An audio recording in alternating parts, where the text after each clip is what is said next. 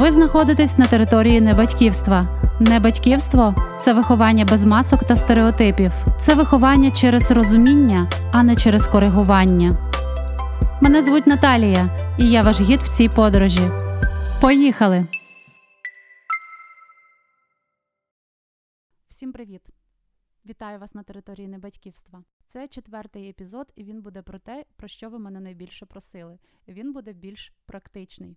Попередні епізоди були такими більш, знаєте, на якісь такі більш філософські теми, на те, щоб подумати, покопатися в собі, зрозуміти, чи тобі резонує те, що я кажу, чи не резонує. А сьогодні ми поговоримо про більш такі практичні штуки, які ви зможете перевіряти кожен з вас при взаємодії з дитиною.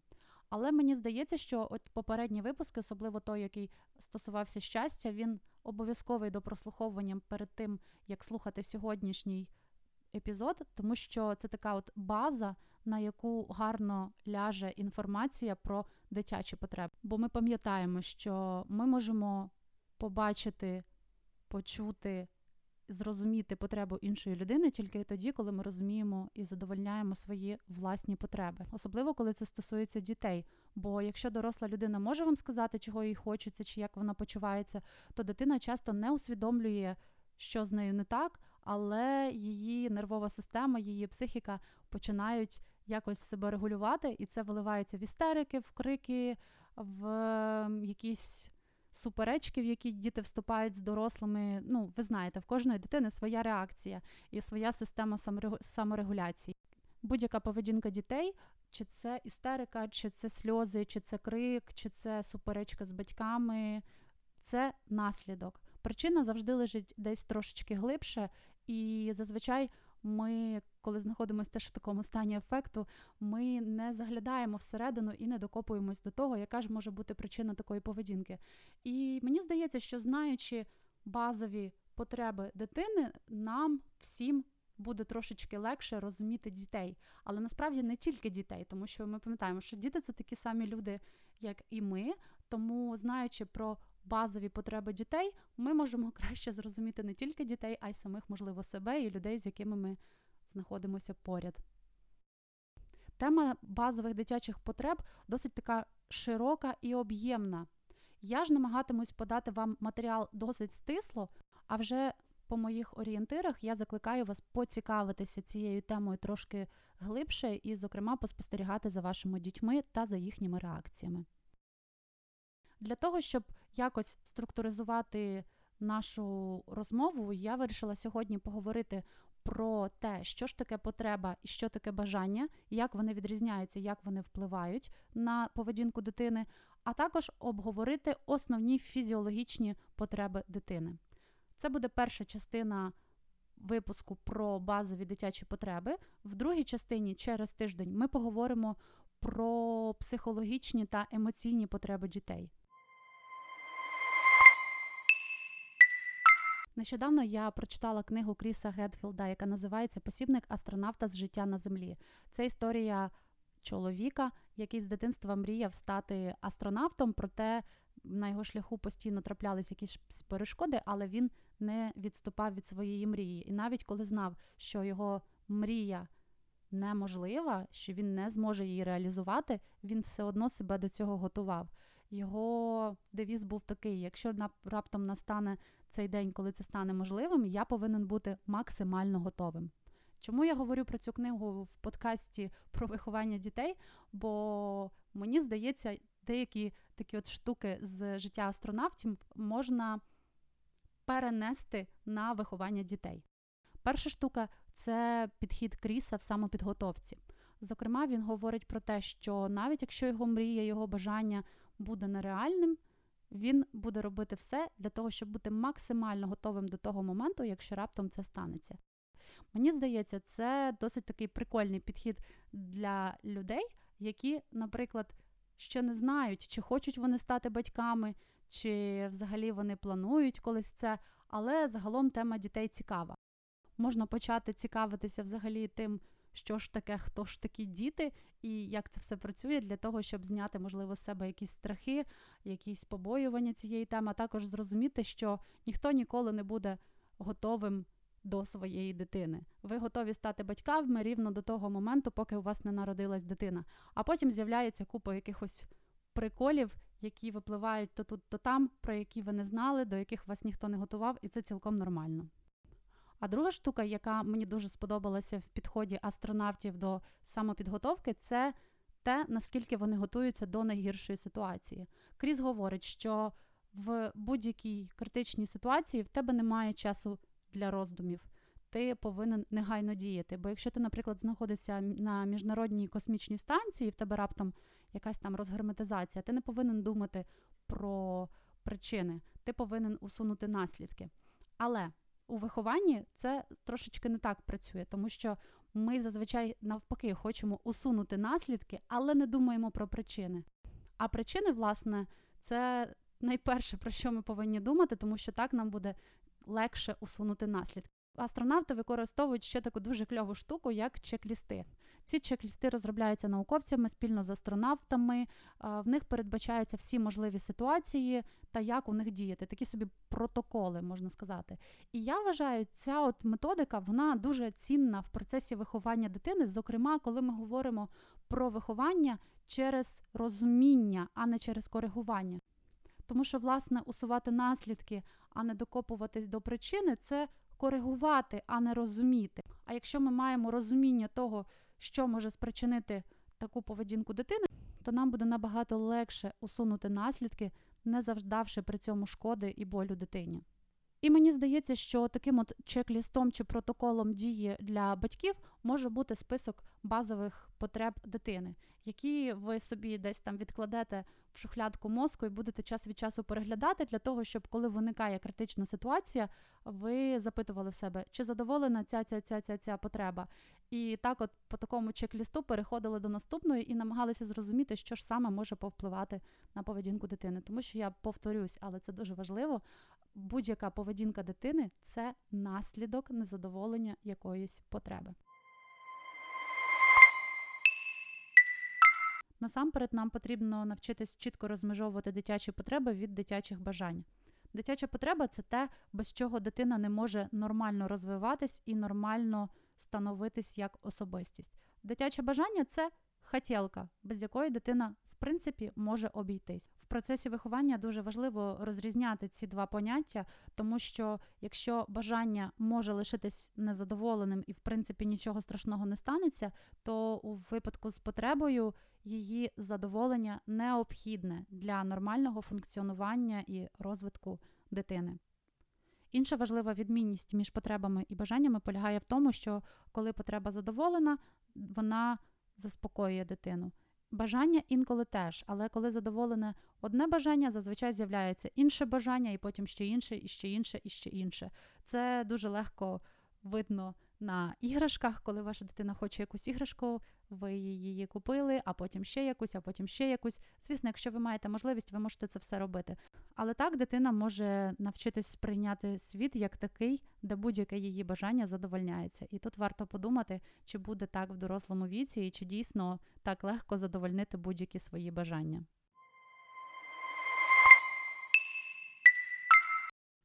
Найважливіша фізіологічна потреба всіх людей, дорослих і маленьких, це потреба в якісному сні. Особливо, коли це стосується дітей. Бо коли ми не виспані, ми розуміємо, що ви не виспані, ми всім про це кажемо. В мене сьогодні поганий настрій, я не виспався, встав не з тієї ноги. Ми можемо пояснити свій стан. А дитина не завжди це усвідомлює. І, зокрема, маленька дитина не завжди може це пояснити. І тут я буду таким, знаєте, проповідником, але я просто свято вірю кожною клітинкою в те, що режим сну і режим дня для дитини, особливо маленької, має надзвичайне значення, тому що наш мозок він любить структуру, він любить рутину, він любить режим. А дитячий мозок це все любить в сто разів більше. І тут мені хочеться згадати про французів, але не з контексту французького виховання. Про цю книгу ми можемо ще якось поговорити. Я дуже багато працювала з французами, багато часу проводила у Франції, і у мене трошечки такий от інший погляд на французьке виховання, ніж той, який викладений, здається, в Памели Дракерман. Я не пам'ятаю, як звати авторку цієї книжки, але думаю, ви знаєте, про що я говорю. От, Але одна штука, яку я точно перейняла у французів і за яку я просто буду топити до кінця своїх днів, це режим сну. Це дуже і дуже важливо. Я згадую вчительку французьку, з якою я працювала, коли вона приходила в садочок і казала: О Боже, Наталія, я йшла вчора центром Києва і на дитячому майданчику купа дітей, і вони всі грались. Я запитувала в неї, а о котрій годині ви йшли? Вона каже, це вже була дев'ята вечора, а всі діти все ще були на майданчику. Вона не розуміла, чому, ну навіть якщо це літо, чому о дев'ятій вечора діти ще не в своїх ліжках, чи як мінімум вже в піжамках і читають книжечку, а все ще тусуються на майданчику. Тому що у французів оцей от режим дня, і, зокрема, режим сну, це такий якийсь от святий грааль, який допомагає батькам бути не тільки батьками, а також і чоловіком, і дружиною, і мати якийсь час для себе. Друга важлива фізіологічна потреба це потреба в їжі. Коли ми говоримо про немовлят, то в нас не виникає питань, чому ця потреба є такою важливою і як дитина про неї сигналізує. Бо ми знаємо, що коли немовля хоче їсти, воно просто починає верещати. І це все на рівні інстинктів, і мами йдуть там годувати свою дитину. Це все зрозуміло. Коли це стосується трошечки старших дітей, ми очікуємо, що вони вже будуть казати, що вони голодні, або ж ми по сто разів на день запитуємо, чи ти поїв, чи ти не хочеш їсти, чи ти не голодний. І це насправді дуже класно. Головне не перегодовувати дитину і не давати їй їжу для того, щоб заминати якісь емоційні проблеми, якісь е, інші потреби закривати їжею, бо це шлях до дуже поганих харчових звичок, але тема зараз не про це. Для мене основним орієнтиром на задоволення потреби в їжі є повторюваність ситуацій. Я працювала з дитиною, яка кожного дня в один і той самий час починала дуже дивно поводитись. Це були якісь капризи, якісь істерики через дрібниці, а потім стало зрозуміло, що це просто наставав той період, коли обід був давно, а вечеря ще не скоро, і дитина була голодна, але сама цього не усвідомлювала. І питання таких от істерик і капризів дуже легко вирішилось перекусом о 16.30. Третя надзвичайно важлива фізіологічна потреба дітей це потреба в безпечному просторі. Якщо ви залишаєте дитину в кімнаті, в якій е, постійно треба контролювати, щоб дитина не полізла кудись, де щось пече, де щось розіб'ється, де щось гостре, і так далі, то дитина не буде почуватися в безпеці. Кожного разу, коли вона буде наближатися до предмету речі чи місця, яке її цікавить, ви будете їй кричати: Не лізь, там небезпечно, там пече, там ще щось. І дитина буде такою трошки, знаєте, зашуганою. А діти досліджують себе, власне, розвиваються через дослідження простору навколо них. Тому дуже важливо дати їм оце середовище. Так само на дитячому майданчику треба дати їм можливість досліджувати середовище. І якщо є якісь небезпечні ситуації, то можна пояснити, стати поруч з дитиною і дозволити їй спробувати, наприклад, залізти на ту височенну драбину, але її підстрахувати, і пояснити, що ти можеш на неї залазити, але коли я є поряд. Якщо вам ну, дійсно страшно, і ви, ви розумієте, що, наприклад, є небезпека для дитини в даній ситуації. Але наявність безпечного простору надзвичайно важлива, тому що дитина розуміє, що тут їй можна досліджувати і, власне, розвиватись. І знову ж таки, я дуже не хочу нав'язувати свою думку, але я вважаю, що кімната для дитини, простір, в якому вона знаходиться, в якому вона грається, має бути простором. Він має бути просторим. Знову ж таки, ми всі живемо в різних умовах. Хтось живе в однокімнатній квартирі всією сім'єю, в когось є можливості мати окрему дитячу кімнату. Але для мене простір він насамперед в тому, які предмети є в кімнаті дитини. Якщо, наприклад, вам надарували купу іграшок для дитини, і вони, наприклад, не адаптовані до її віку, то краще ці іграшки тримати десь в іншому місці, щоб дитина бачила і гралася з тим, що в неї вже є, і більше могла концентруватися на кожній конкретній іграшці, а не бачити просто гору іграшок. Мені здається, що це в мене якийсь такий власний недопрацьований тригер. Я ще не розумію, чому мене це так тригерить. Але коли я бачу в інстаграмі просто гори іграшок, які надарували на Миколая, чи на Різдво, чи там на Новий рік, і це гора кльових, класних іграшок, я бачу тільки гору іграшок. Я не бачу конкретної іграшки. І мені дуже складно на цьому сконцентруватись. Мені дуже складно зацікавитися якоюсь однією іграшкою, дослідити її сповна, бо я бачу тільки оцю гору. А коли я бачу гору, мені хочеться на неї задертись. Тобто я беру одну іграшку, подивилась, погортала, відкинула і так далі. Мені здається, що в дітей це все ще складніше, і це забирає у них можливість досліджувати предмети в глибину, досліджувати іграшки в глибину.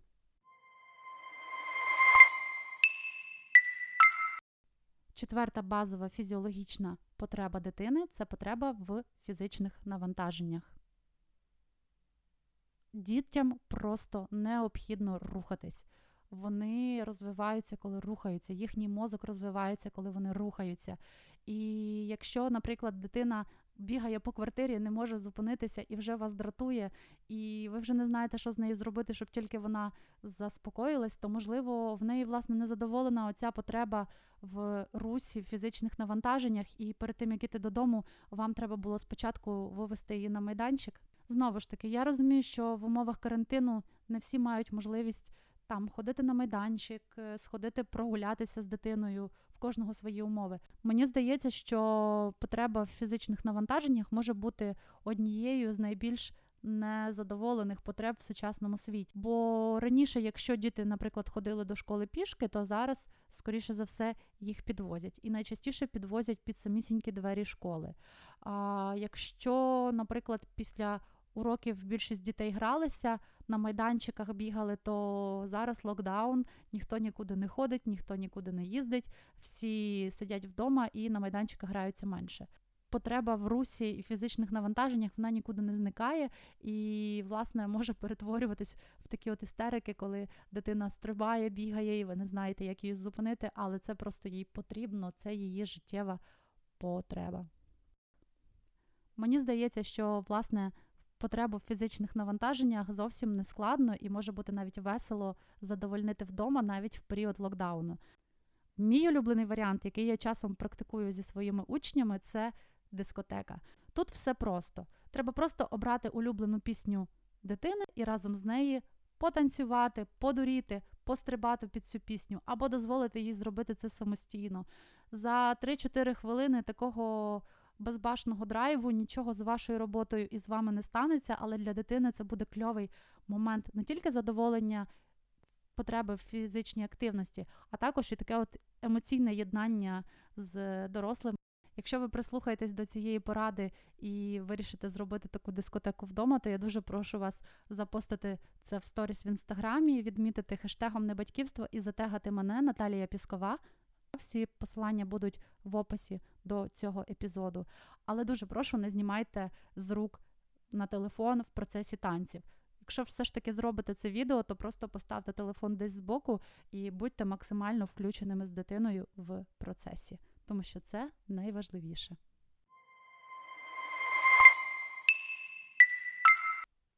Отже, підсумовуємо коли у вас виникає якась складна ситуація, типу істерики, незадоволення чи дуже дивної поведінки з дитиною, насамперед проходимося по чек-лісту фізіологічних потреб дитини.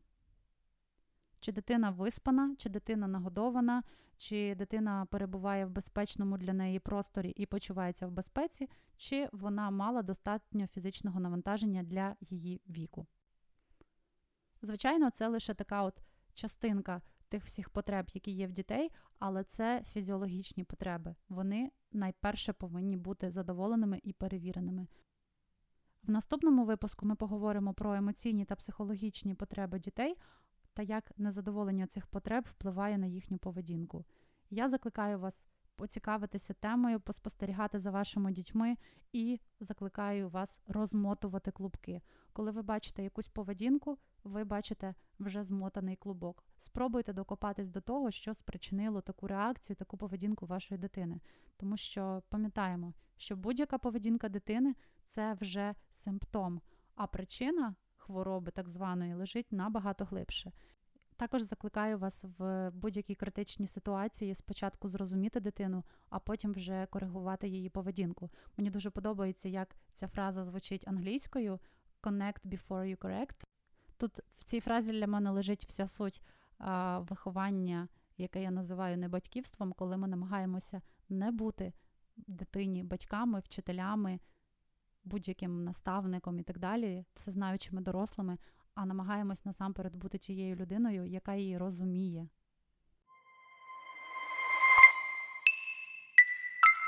Мені б хотілося, щоб якомога більше дорослих, які пов'язані з вихованням маленьких людей, починали саме з розуміння цих людей, а потім вже з коригування. Тому, якщо цей подкаст вам зрезонував і наштовхнув на якісь думки, і ви думаєте, що він може бути корисним ще комусь, хто має справу з дітьми, будь ласка, поділіться.